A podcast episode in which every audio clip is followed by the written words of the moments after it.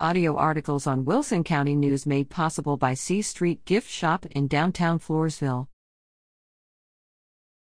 Lady Bears put in the work at Smithson Valley. The La Vernia Lady Bear varsity volleyball team competed in their final tournament of the year when they traveled to Bulverde to play in the Smithson Valley tournament August 24 26. La Vernia started tournament play on Thursday and were undefeated in three matches when they played Centennial in the first match and won 25 22, 26 24. Their next opponent for the day was Cibolo Steele, and the Lady Bears won in straight sets 25 20, 25 17.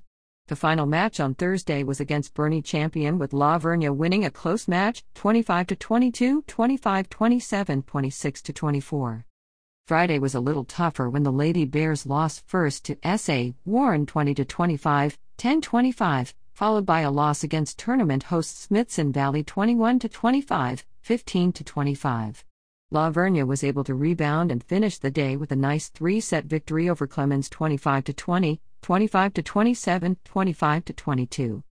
On Saturday, La qualified for the silver bracket and started with a close three-set loss to San Angelo Central 25 23, 18 25, 23 25. The final match of the tournament was a rematch against Steele that ended with a loss 22 25, 19 25. The next match for La will be on Friday, September 1st, at home against Davenport.